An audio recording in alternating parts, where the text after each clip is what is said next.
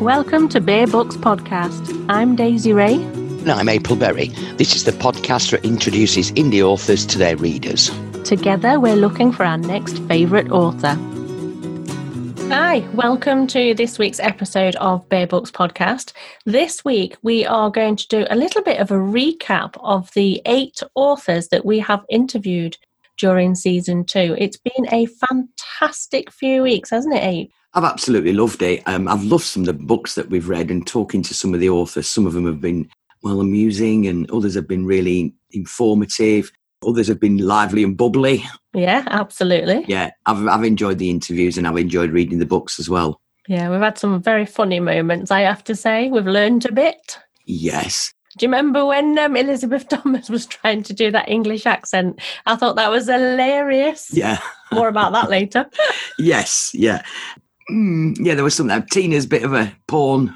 Yes, Tina's soft porn moment. Yes, yeah, we've had we've had some fun. We really have. Yeah, we have characters that look like gargoyles. We've had the odd psychopath. it's been an entertaining few weeks. We've had more than the odd psychopath. I'm talking characters here, not authors. yeah, yeah, yeah. Just so you know. we loved our authors, honest. Yeah. None, none of them came across as psychopaths, did they? Not that we'd tell you on here. no, they were lovely. They were lovely, lovely people. We're going to have a recap then. I've got a question for you though before we recap. Is have, have you worked out which was your favourite book yet? Well, actually, when it comes to having a favourite, I do like that one. I do. I'm, I'm looking at the list in front of me. Well, that's no good. You're looking at a list. Come on. I know, but I've got I've got three that I really really like. So I'm going to try and whittle it down while we have a conversation about them. Maybe not whittle it down. Maybe I'll just keep three. Yeah, Can I have three favourites? you can. Yes. Excellent. Can I have eight? No. Oh, Well, it's like saying, who's your favourite child when you have to love them all. Yeah. Well, you have to love them all. You don't have You to have love to, them all. have to love them all. Yeah. I have to love mine. Are your children listening to this then? I hope not. I love my children. Thank you very much.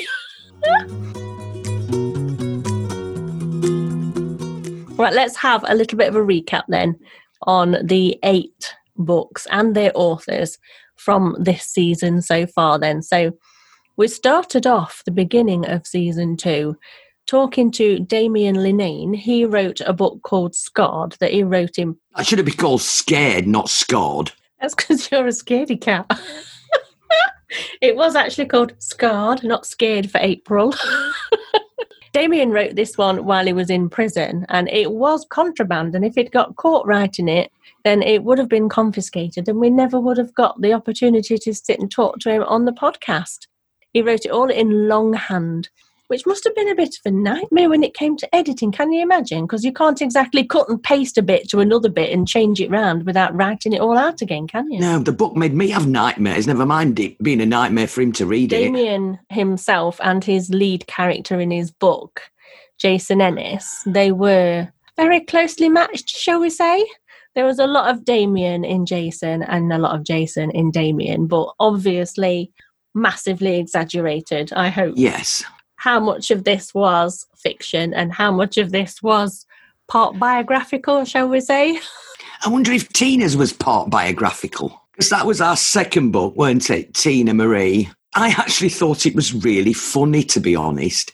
I'm not a, a great lover of, of romances, but this was a romance in a bit. It was more than than just a romance book. There was lots of characters in it which I really liked. Yes, and even though she was really successful, the lead character, she was emotionally weaker. She doubted herself constantly. She just didn't have the confidence that she should have had for the amount of success. amount of success that she had in writing and the fact that her first book was being turned into a film that Ben was actually starring in. Yeah. I mean, I like I like the characters of, of Ben and Abby. They were funny. I mean, how does somebody get to be a 40 year old and not know the difference between a mobile phone and a. Penis! That's the one? Yeah.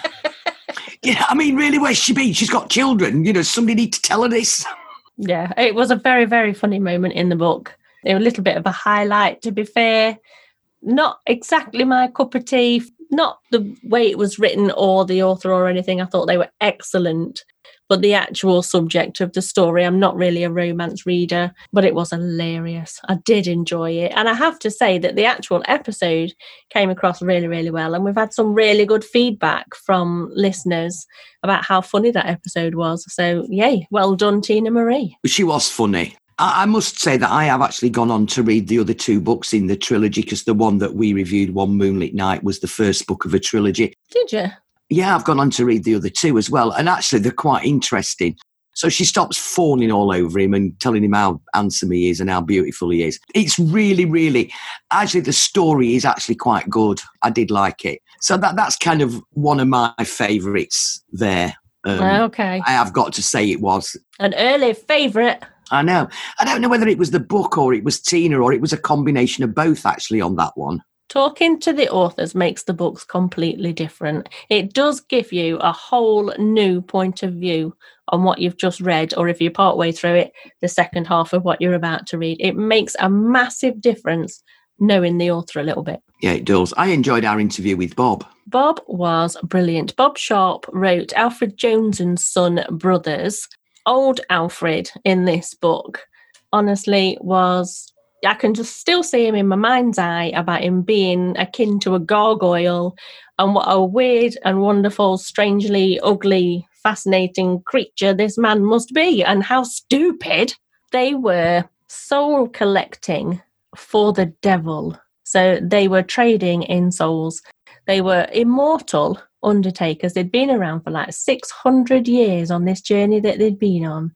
And this is the story of their life. And the long suffering wife of old Alfred, with her incessant knitting the same piece of wool for 600 years and it not rotting. I don't know how that happened. How can somebody be married to somebody for 600 years? Well, you can fully see why she'd want to kill him off every now and again for a bit of peace and quiet, wouldn't you? Yeah, you would. It's really funny, actually, because it's sort of Undertakers and 600 years old. When I was a kid, I thought that Undertakers never died. Why? I don't know. I just thought they were immortal, and because they all look so old and and ghost like. Maybe they were born old, like Benjamin Button. Well, perhaps they were. Yeah. No, I enjoyed. I enjoyed talking to Bob. I thought Bob was really, really funny. He had a really good sense of humour, a really dry sense of humour, despite the fact that his book is actually one of my favourite three. Oh, there we go. Good. I thought it was fascinating. It was well written. The story was funny and engaging, and I just absolutely loved it. The characters were just immense. The next uh, authors that we interviewed were Kerry and Drew. Oh, our first duo. Yeah, and it was really funny that in, that interview just flew because they were both so enthusiastic about their work, enthusiastic about each other, enthusiastic about the book and everything.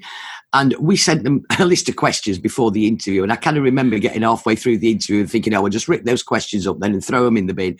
Yeah, we never stuck to that. we never stuck to the, the information that they they were putting across to us. Yeah. Was kind of just the questions became absolutely totally irrelevant. And they were both bubbly and lively and enthusiastic. There were some really, really clever concepts in that book in the form of constructs. Yes.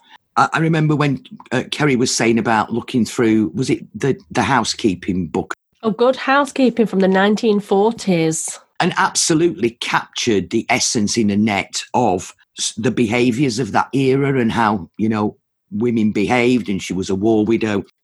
And then Duncan, who was the perfect child, far too perfect, if you ask me. yeah. Um, but yeah, very, very, very clever, very well written. And it must be really, really difficult for two people to write one book.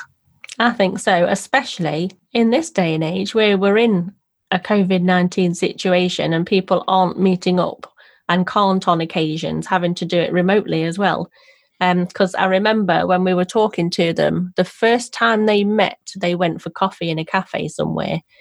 And they got on so well, so instantly that three hours later, they had the outline for the first book right there and then. I mean, how good is that? That's brilliant. And you could actually see the chemistry because obviously we do all our interviews on Zooms because we like to see what these authors look like because we're just really curiously nosy, to be honest. Yeah, you can. They, they did get on really, really well. Kerry was a natural talker. Drew is Drew is a thinker, was the Yeah. impression I got from him. He thinks about everything and all the connotations of every little thing that is in his thoughts, which makes him an excellent writer, I guess. That's what would help him with his writing. And Kerry is a natural talker, so she would get her inspiration from her interactions with people. So that between the two of them, they've got it covered, haven't they? Yeah, of course they have. Next up, though, we had Leanne Carmen and her book, Where the Truth Hides. Now, this was a really, really bubbly, lively interview with Leanne. She was lovely right from the off. She was so chatty, She was. wasn't she? She Yeah. was really, really chatty, absolutely brilliant. Her book, Where the Truth Hides, it concentrated on DNA and family secrets, and it had a really good twist at the end of the book. Uh, I don't want to give the twist away right now, but or do I? Should I give the twist away? Oh, just give it away. Come on, be a devil. we go through this whole scenario where the lead character and her best friend are the two main characters in this book, and they have a really, really good relationship. They really are best friends in every way. They support one another. They can rely on one another. They would go above and beyond to save one another and do. End of the book. Come on, end of the book. the main character in the book thinks she's absolutely losing her mind, or everybody else thinks she's losing her mind. All these strange things are happening to her. And actually, it turns out that there is a DNA secret within the family, and she's actually a twin. And the twin is completely psychotic. See, that's all you need to know. Now go read it. yeah, it's a really, really good book. I felt I felt really, really sorry for Becky as the book went on. But Yeah. I, I now that now that one is in my favourites. right. Yes, I do like that one as well. Yeah. Oh, such a good season. It's been such a good season. Who did we have next? What are you doing? Got something on the roof of the conservatory, and I think it's squirrel banging about on the roof. Oh, it's just gone now. Sorry about that. I could. Oh, that's all I could hear. Squirrel running around on the bloody conservatory roof. Yeah, so if you can hear any banging and clattering in the background, I've got a squirrel running round on my conservatory roof. If you wouldn't mind, Little Miss Unprofessional, can we get back to the authors on this season, please? Elizabeth, that was a really, really good book. Actually, I was quite excited when I when I picked that up and I started to read that. And I like the interview with Elizabeth as well. She was quite, I, I don't know, she was. We got to know a lot about her, but she didn't say a lot. Oh, I don't know. I beg to differ. I thought she was Oh, hilarious. of course, yeah. It was a little bit different in the fact that she's the one of the interviews that we didn't get to see the video of. So it's hard to gauge a conversation when you can't see somebody's face. But on the plus side of that, it makes you work harder, listen better, I think, maybe, because you're not relying on seeing somebody's facial expressions. But with Elizabeth, do you remember when she did the um trying to do the British accent Yeah, with the Monty Python thing? yeah. it gets better. I love that. I absolutely love that. And can I just put this out there? Elizabeth Thomas's book, Arden's Act, is in my top three. It is a firm favourite. I love this one. Have you noticed that of me and you, we've not really got the the same favourite books, have we? We are opposites. Well, we're yeah. opposites, aren't we? You're you're mental, and I'm just fabulous. No, I liked Elizabeth's uh, Elizabeth's book. I find it really bizarre to sort of. I feel bad saying that was one of my favourites when actually all eight books were all really, really good. Do you think so? I do, yeah, I tell you what, though, with indie authors, they work really, really hard. And the reason I say that is it's not just the case of the time it takes to write a book, which could be anything from a month to years, let's face it, whether it's longhand on a computer, on a typewriter, whatever they're doing, it takes years and years to perfect it, to edit it, to get it ready for publishing. And they're not even with a publishing house or anything. These are indie authors, remember. So they're doing all of this work with no guarantee at the end. Yeah. I think that's amazing. And, you know, all credit to them. I think it's, yeah, I do I think too. they're amazing people, truly, truly, truly, which is probably why we do the podcast. so, who was our next author after um, Elizabeth? After Elizabeth Thomas, we interviewed Lisa Wright, and her book was Operation Amethyst. We had um, a little bit really. We didn't agree on this one either because this was like a book of two halves. So you had the gratuitous sex in this book, which there was a lot of, oh my God. And then you had the Vietnam side of this book, which, you know, is an extremely serious subject. And the thing that fascinated me about Lisa Wright's book is the fact that to write this book, Lisa went out and she had loads of conversations with Vietnam vets and what they went through and how they felt about things. And she'd talk to them about the characters in her book and ask them what they wanted her characters to do. Yeah. And she wrote it according to the answers that she got from these people. What fascinated me about this also was the fact that Lisa was a natural empath and had the book almost write itself. And she was saying at one point that she was sort of talking to Elise, who is the um, female lead in her book, about you really have to do that, Elise. And like Elise was dictating what was going to happen next in the book and not Lisa herself writing it, which is a strange concept really for me. And it's like, is she writing the book or is the book just using her to write itself? It's a weird one. I mean, when I first picked this book up and I read the first chapter, I was really excited for this book because it was war, it was grit, there was death in the first chapter there was a helicopter crash. There was a mm. there was a woman wandering around in the jungle trying to escape from the Viet Cong. And then all of a sudden we got introduced the romance part of it. And for me romance? The clothes were off. She was straddling some bloody marine half naked. Well more than half. And for me i didn't think that it needed to be in the book I tell you what, though, we have an awful lot to say about it. So whatever she's written, it works. That's true. And then our final book of the um, of the season was Bernie Hellier and Complicated Souls. Favorite? Yeah, me too. Favorite. All in it. Oh, both of us. we do agree yeah, on this yeah, one. we agree Absolute on this one. Absolute favorite. The book was the book was a novella. It was only it was small. I read it in the morning well, I started it the night before and then I read it a bit and then I picked it up the next morning and finished it all off. Absolutely brilliant. Loved it. Yeah. Lots of intentional red herrings in there uh, to throw suspicion onto Toby. Uh, Toby actually, Kira was um, a therapist. Toby was a patient, Yeah. client. As you went through the book, lots of suspicion was thrown onto Toby for some of the things that were happening. Uh, Kira comes over quite compassionate, really, you know, wants to look after him, wants to nurture him. The, the bit I liked in the book was the description of Toby's mum after she'd just gone to buy cigarettes. And when Toby's mum was killed, I could just imagine her stood outside of a red brick built sort of porchy type thing with slippers on and a fag in her mouth, answering the door. Do every time you say that, I get a mental image of Andy Capp's mum. Do you remember the cartoon Andy Capp? That's what I get in my head. absolutely that description. Bernie didn't say a lot, and she didn't say that that was what was happening, but that was what I took from the book. And there was a lot in the book where I could actually visualize things happening. Yeah, she didn't need to say a lot. She led us down exactly the right path, I think.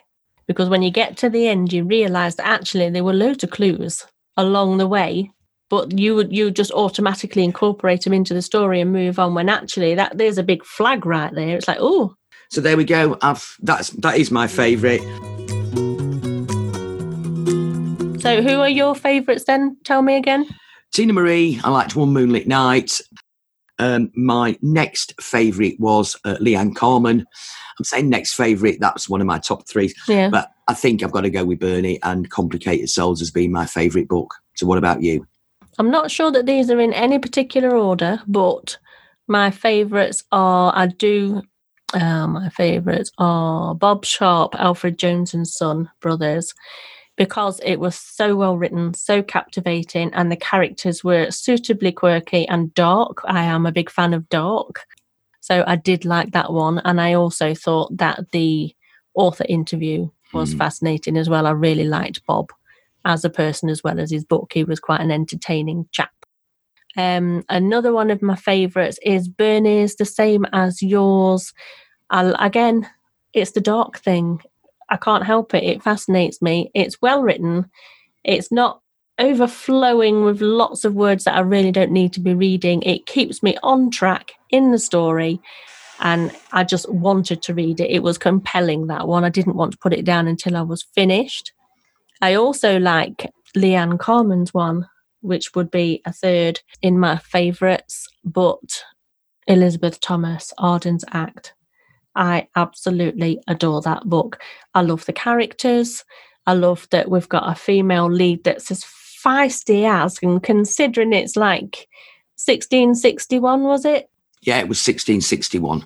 When women were basically a byproduct of life. They were there to give birth to people, and you know, men were quite notorious for having a wife and a lover built somewhere else into their lifestyles. Arden was taking none of it. She was feisty, she was strong, she did what she wanted to do. Her character was amazing.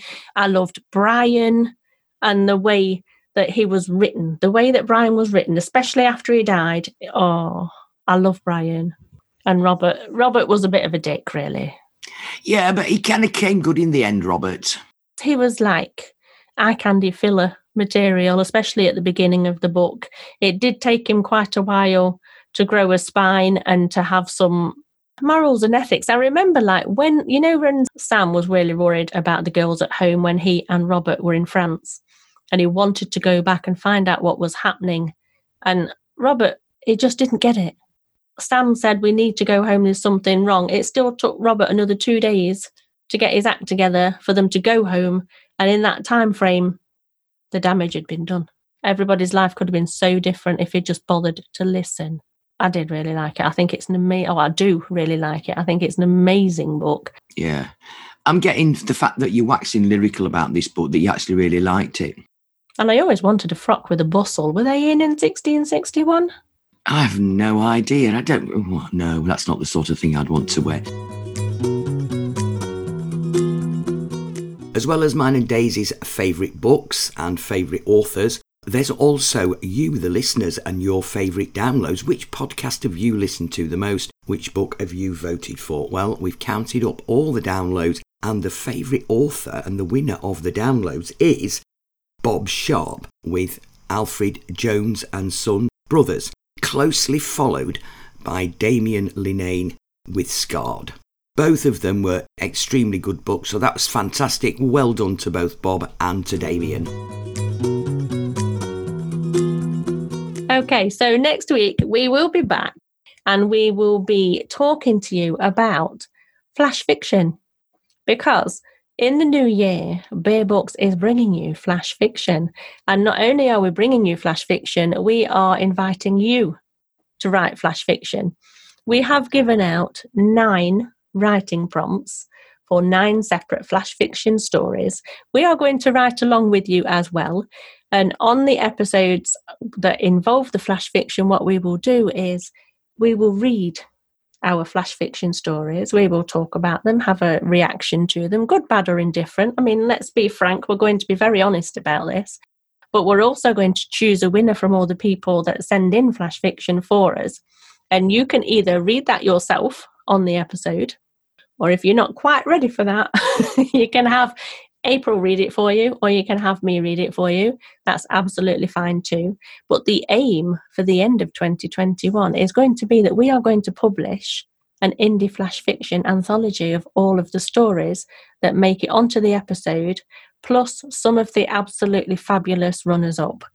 So it's going to be an amazing book written by all of you that are listening today. It's going to be great. Can't wait. And it's going to benefit charity as well because all the profits from that book we are going to donate to charity. Have we decided which one yet? I haven't. I don't know if we could, if maybe we'll split it or we can ask people's opinions and see what people's favourite charities are, or if there are any charities around fiction, maybe, or if we're just going to go completely outside the box and go for something that's just meaningful in this time of life because life is really, really hard for a lot of people right now. It is. But anyway, let's finish on a high note because I'm really looking forward to that uh, book being published and I'm really looking forward to next week's episode. Are you going to tell us about Norman Daisy next week? Ooh. yes. So let me give you a little bit of an insight into Norman. No, no, no, no, no, no. Leave Norman for next week. But April. Leave Norman for next but week. But Norman. We'll leave Norman for next week. We'll see you next week. Oh, see you next week. Come back and hear about Norman.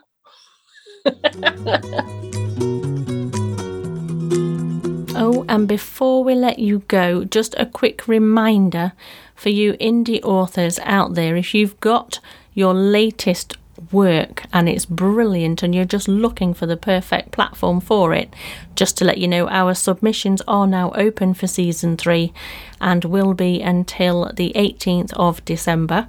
You can send your manuscript in PDF or Word format to submissions at bearbooks.co.uk. Can't wait to read them. See you next week. We have been Daisy Ray and April Berry. Come share your opinions about the podcast, our authors, and their books on Instagram and Facebook at Bear Books Podcast or Twitter at Bear Books Pod One. Submit your book for a possible future review to submissions at bearbooks.co.uk. Or if you've got any queries or any comments, email them to contact us at bearbooks.co.uk. Thanks to Simon Strong for the musical interludes. You can find him on Instagram at dadnap.mp3. And if you like what we do here, subscribe and share. Thanks for listening.